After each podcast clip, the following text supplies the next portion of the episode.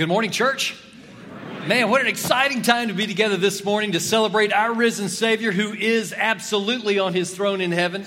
And he provides all the blessing, joy, peace that we have in our life. We lean into his story because of all the things that he does for us. Indeed, he makes all things new. Does he not, church? Uh, we are so blessed to be able to follow the Son of God and get the blessing that he gives for us each and every day of our life. So glad to have you here this morning as we have uh, gathered around in prayer and song as we lifted his name in praise. We'll dig into the Word of God here in just a moment to discover how we're called to live, uh, but also to look across the aisle and see one another uh, helps us on the journey, be encouraged to know that we're not in this thing alone. His Spirit lives within us, and you guys on my left and right, man, this thing is going to be okay, isn't it? We are the family of God here at Crosspoint, and we love journeying together.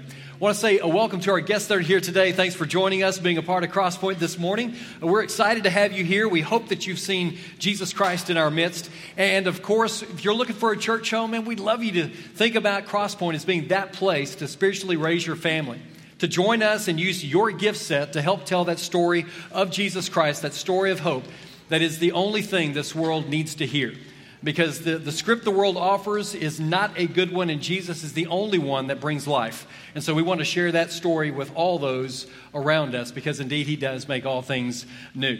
We're going to start off in Isaiah chapter 59 this morning. We're going to look at several different texts today. They'll all be on the screen as well, but I hope you've got your Bibles and we'll follow along as we dig into the Word of God and discover how we're called to live in this second series, second session of the series called uh, Blank Page. We've been talking about the silence of God. And last week we talked about and kind of unpacked when we believe that God is silent in our life. Because if you're like me, there have been moments when you have cried out. There have been moments when you've asked for discernment and wisdom. There have been moments when you have prayed and called out to God, but it seemed like that He wasn't around, that He was absent, that He might have even been AWOL, that He's not even paying attention to your story. And what we discovered last week through Scripture was the realization that even in the silence, God is still working. That even in the silence, God still keeps his promises. And we looked at God's word last week and discovered even thousands of years ago, the promises that he made to his people are true for us today. God still follows through on his promises even today, even when you believe that he's silent in your story. And finally, we discovered in the silence, God is still watching your story unfold. He's not left you alone, but indeed, he's walking with you, journeying with you even when we believe that He's not around, know that God loves you and He is with you in that story. In that moment, you find yourself struggling and looking for answers. But today, we're going to take a look at the idea uh, that uh, what if the silence has something to do with us? What if we don't hear the voice of God because of all the background noise going on in our own life? And so we're going to kind of dig into Scripture and discover some ways that maybe if you're like me, you can realize and acknowledge, yeah, there's some things going on in my life that, that I really need to let God take care of. That I need to listen to Him and closely be quiet and lean into what He's got for me in my story. You know, you, you purchase things along the way, and many times they come with a troubleshooting guide in the box. Maybe you bought a printer, new computer, whatever it might be. You might could download that off the internet as well. But generally speaking, there are moments when something doesn't work right, and you can go to that troubleshooting guide to discover exactly what is it that is the problem. And sometimes you can rule out, okay, I'll check this out, and I know it's not this thing over here. I've gone this direction, and I know it's not this thing over here. So it's got to be this particular thing. So, this morning, we are going to take a look at some troubleshooting guide tips for us in our own life. I recall way back in the day when I used to work for Walmart in Oklahoma. I was a store manager, worked for Walmart for 11 years. And working with retail or with people in retail sometimes brings very interesting stories. I have many, many, many great stories. You have shopped at Walmart, so yeah, you know the stories. You, you, you understand. But I remember this older couple one one day bought a TV. They took it home to set it up. This is pre-flat screen, so you've got the big box going home. Uh, and I get a, a, phone call. Rather, he called the store. The gentleman called the store, was not happy, very upset wanted to talk to a manager, and so I got the call. Uh, once I got on the phone, the, the gentleman on the other end of the phone had some very choice words for me and some uh, colorful words about the item that he had purchased at our store. He was not happy because it wasn't working. Uh, and uh, he, he, mentioned he got it set up in the room, in the living room. Everything was just as it should be, and the thing doesn't work. And so, what you're going to do, young man, is you are going to bring me a new TV and take this thing back to the store. I paid a lot of money for this, and I expect it to work. I said, "Hey, we're here to serve, so yes, that's we will do that if we need to. But before we get started, before I come out to your house." Let's look at some troubleshooting things. Now, you've got it set up in the room that you want it in, correct? Yes, it's in the living room on the credenza. We've got two recliners right there. We're ready to watch some TV, but nothing is on the tube. I said, okay, next step. Have you plugged it in? Silence. Yes, plugging it in helps the thing work. Thank you very much, Mr. Hall. Have a good day. yeah, you got to plug the thing in before it actually comes on. And so I don't know how many times that actually happened where we got a phone call, someone was upset, and they just hadn't plugged the thing in. There are moments in our life when we need some troubleshooting advice about why we're not hearing the voice of God. And so hopefully this morning we'll unpack some things, and I will warn you some of these things might be painful. Some of these things might help us be a little introspective and understand how God's calling us to live in the, this world, how we're called to follow Jesus Christ. And it might mean that I need to give something up. And generally speaking, that means I need to give myself up. So, troubleshooting tip number one confess your sin. And we will wait right here until the first person. No, we're not going to do that. Just kidding. Confess your sin. You know, our, our house plan uh, is a very open plan. And so there are moments when I'm watching the football game, and we're all pumped about football season finally being here, aren't we? Yes, excited. I got first amen right over here. That's excellent.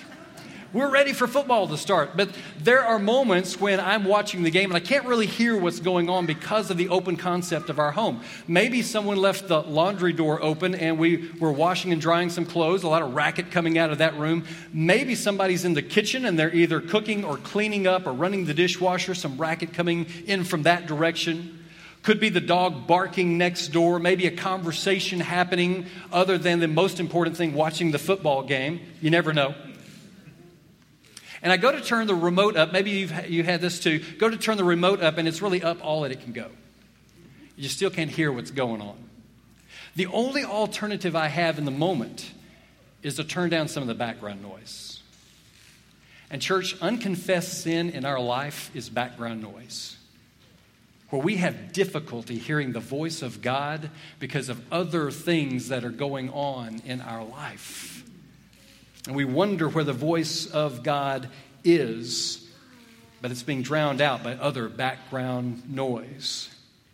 A church, every time that you confess sin in your life, you open up the gateway to more clearly hearing the voice of God. Now, that confession may not be in front of 300 people at your local church but it certainly has to do with your confession and submission to God in prayer in your own life, but also that you might have two or three other people that you trust in your life that you're willing to sit down and say, Look, I'm really struggling here.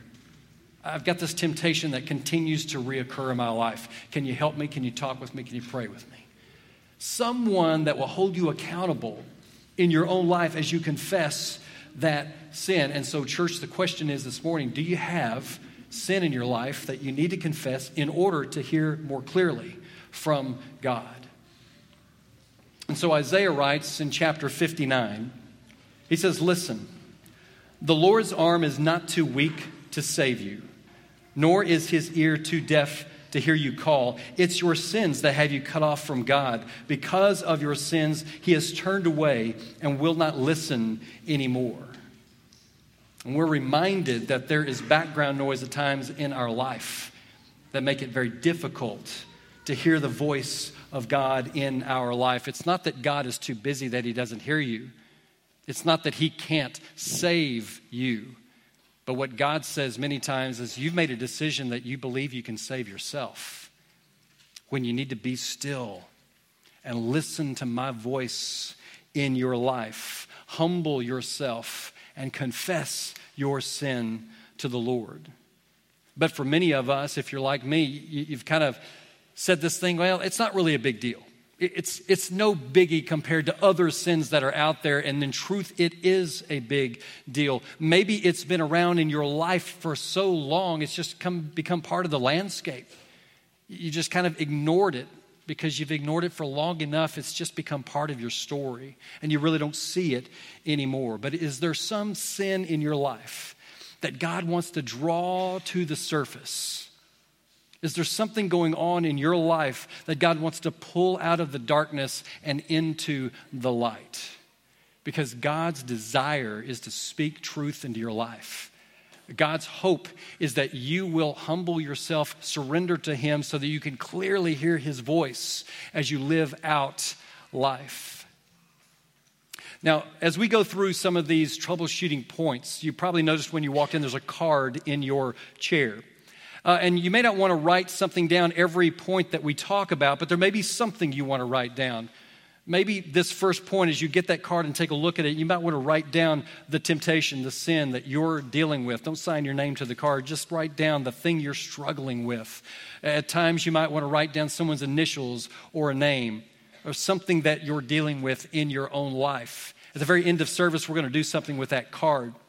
So that card is there for you to kind of visually write something down as we kind of go along. We'll place that card somewhere at the end of service. But we're also going to take some time, and, and we're going to do that right now as well, to take about 30 seconds of silence in this room for us to think about here what sin do you need to confess? What are you struggling with? What's the temptation that continues to knock at your door? Let's take 30 seconds, bow our heads, and just think.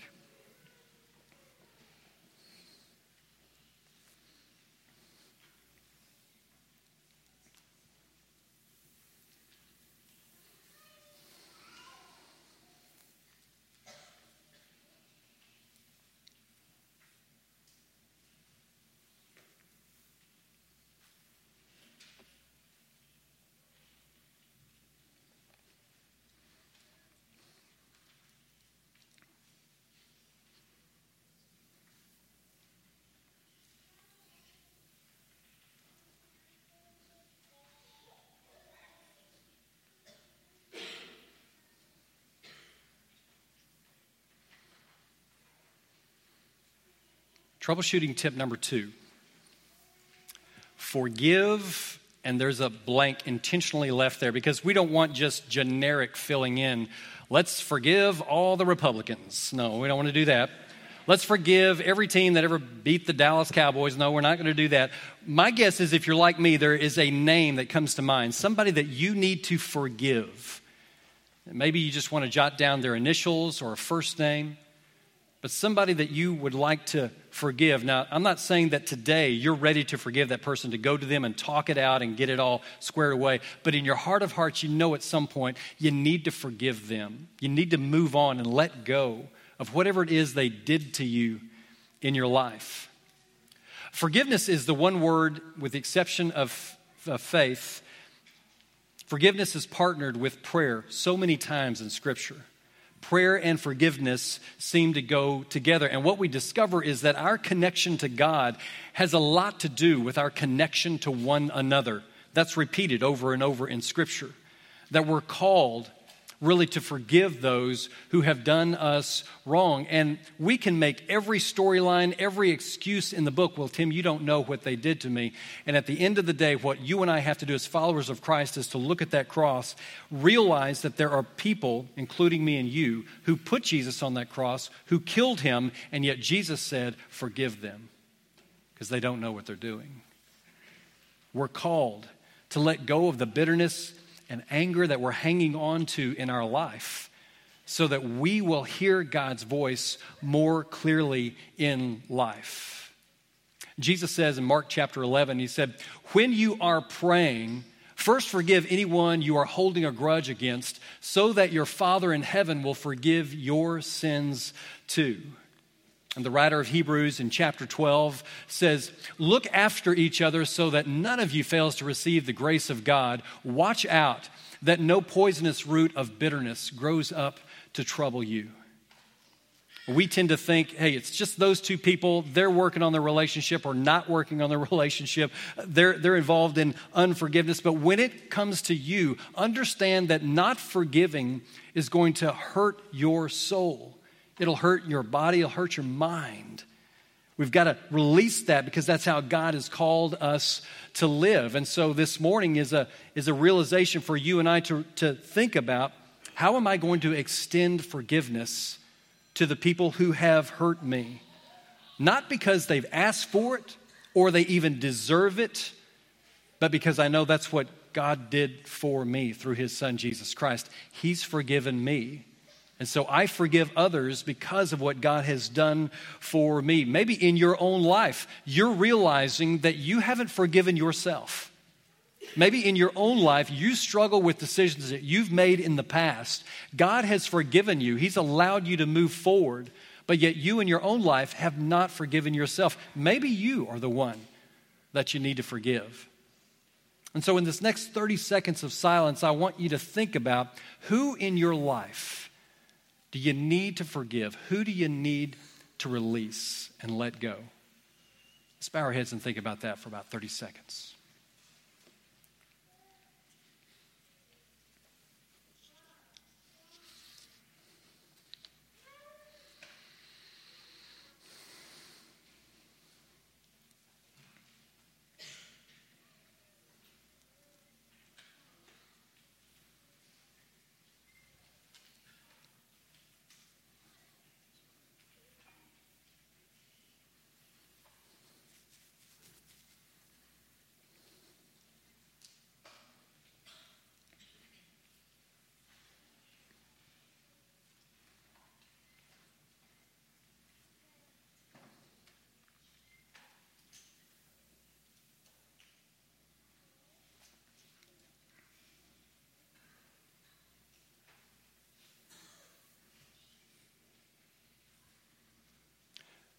Troubleshooting tip number three honor your spouse.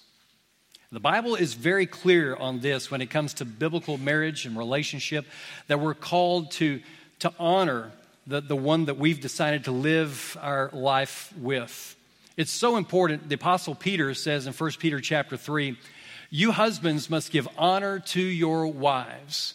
Treat your wife with understanding as you live together. Next slide.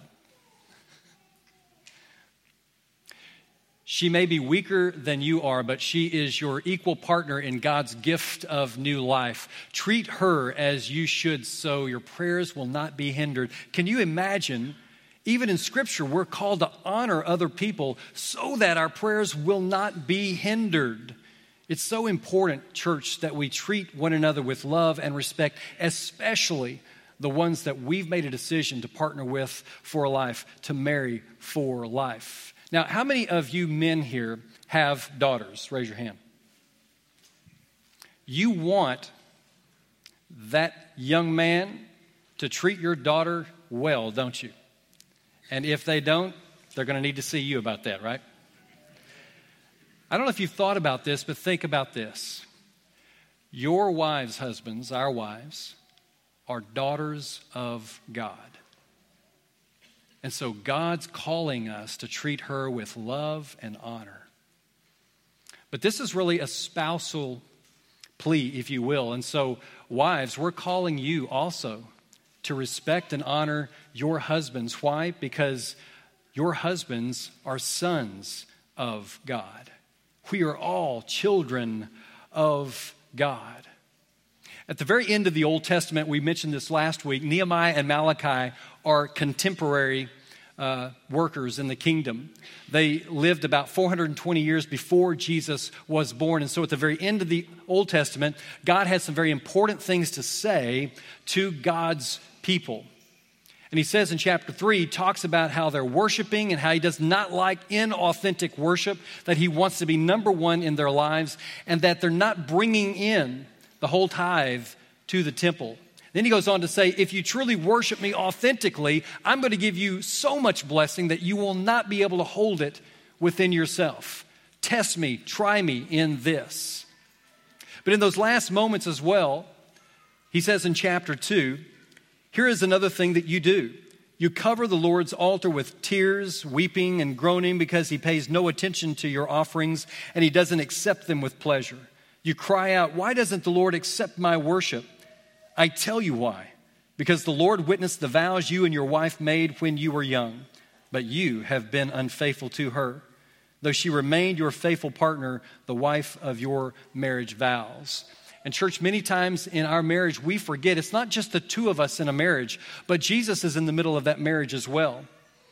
And we made vows before each other and before God that we would honor, love, and respect our partner.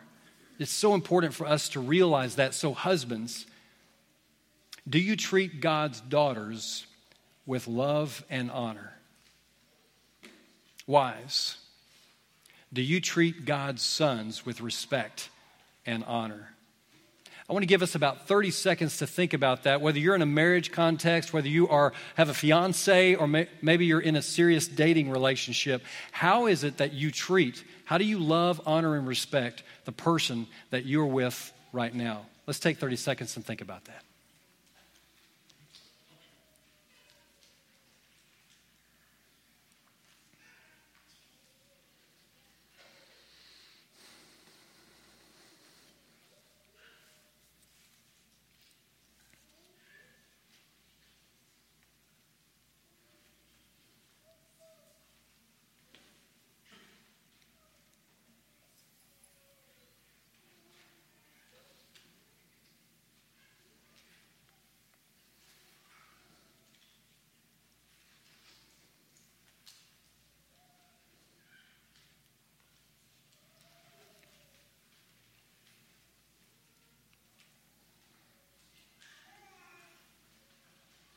Troubleshooting tip number four care for the needy.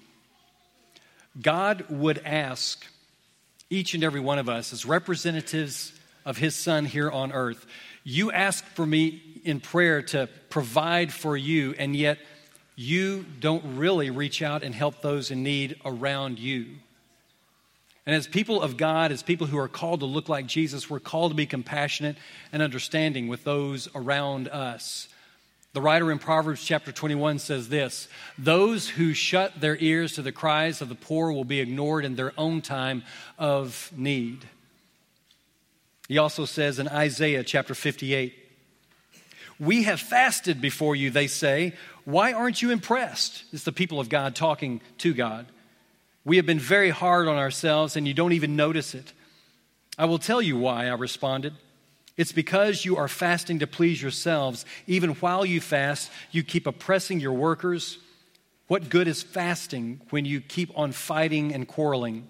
This kind of fasting will never get you anywhere with me. You humble yourselves by going through the motions of penance, bowing your heads like reeds bending to the wind. You dress in burlap and cover yourselves in ashes. Is this what you call fasting?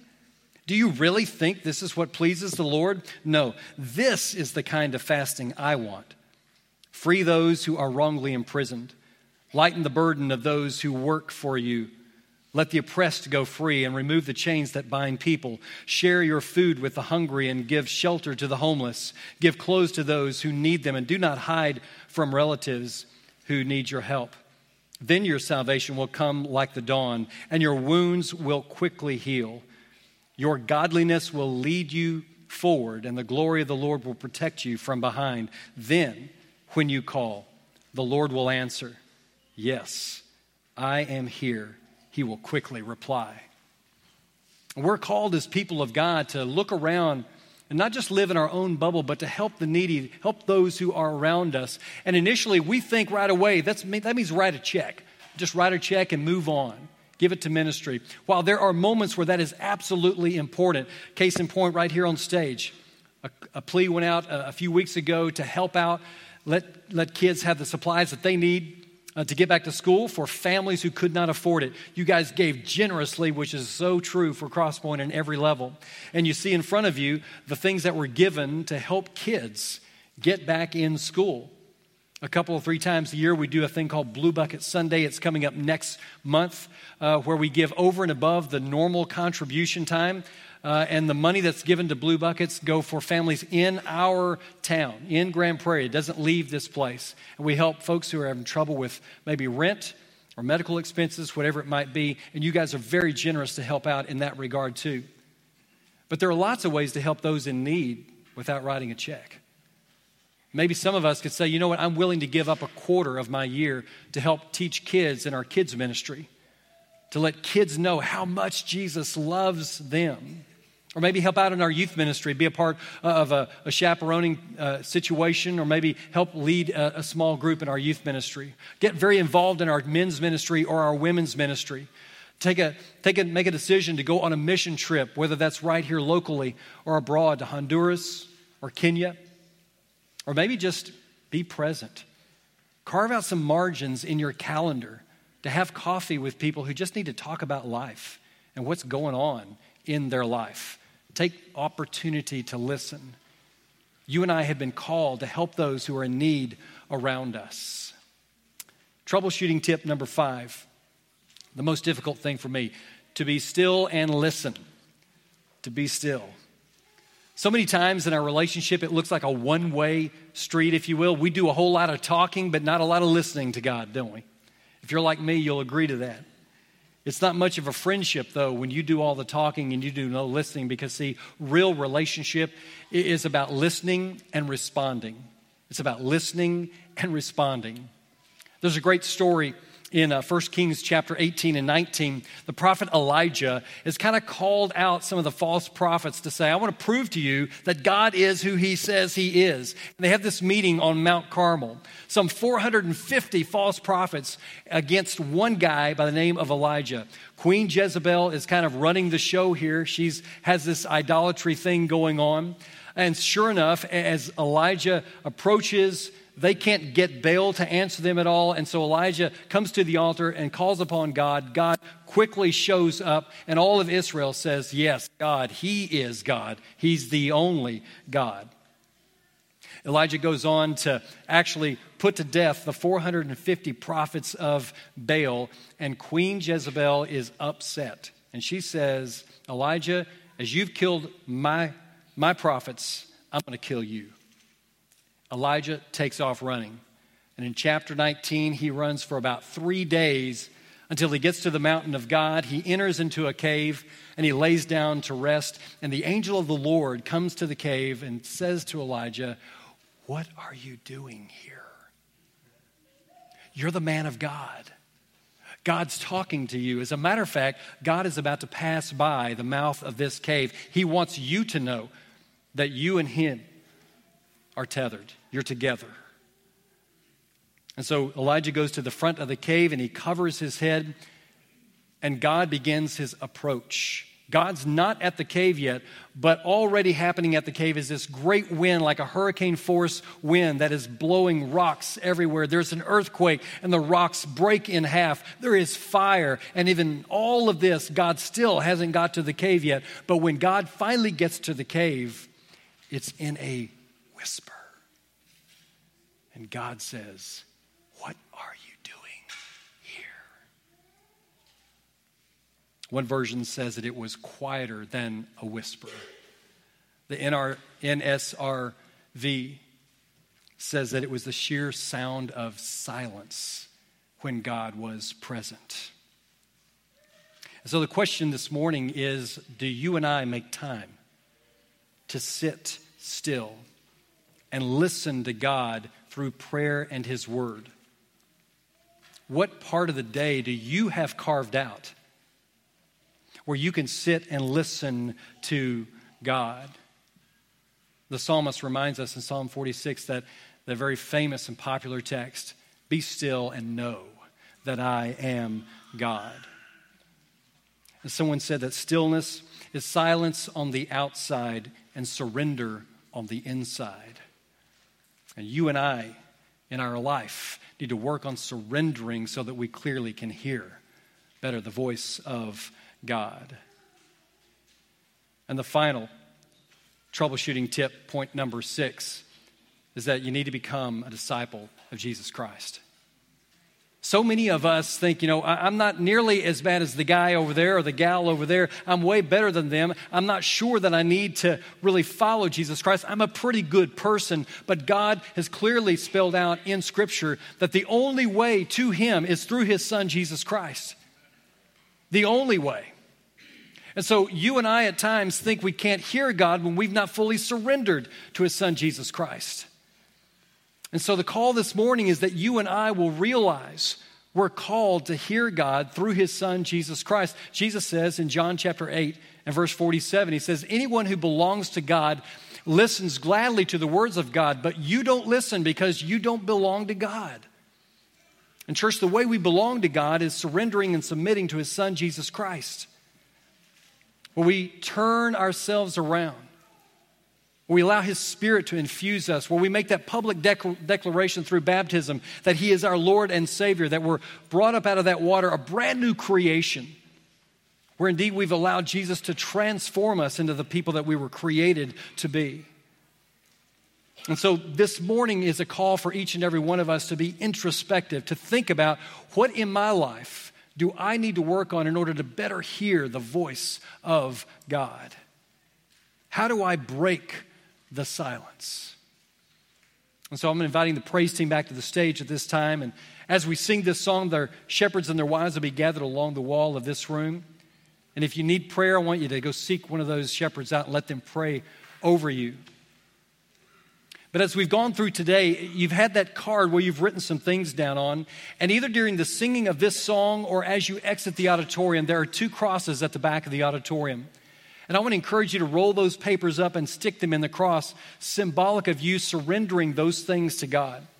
To say, God, I give this to you. I want to clearly hear your voice. I want to be the person you've created me to be. So I'm leaving these things at the cross, knowing that your Son has made the way for me to get to you. And maybe this morning is a moment for you to think, you know, I've never publicly said that Jesus Christ is my Lord. Today is that day. Don't leave this room without having a personal relationship with Jesus Christ. He will rock your world. He will change your life. He will turn all things around and make all things new for you. So, church is the call this morning for you and I to stop trying to do things on our own and surrender to Jesus Christ. And maybe that's sin you need to confess in your life. Maybe that's someone you need to forgive. Maybe you need to honor and respect your spouse more. Maybe you need to get involved in ministry. Maybe you need to submit and follow Jesus Christ by becoming his disciple. So, as we sing this song, let me encourage you don't stay in your seat. Go visit one of the crosses, leave your information there, or do that as we exit the auditorium this morning. Let's stand and praise his name.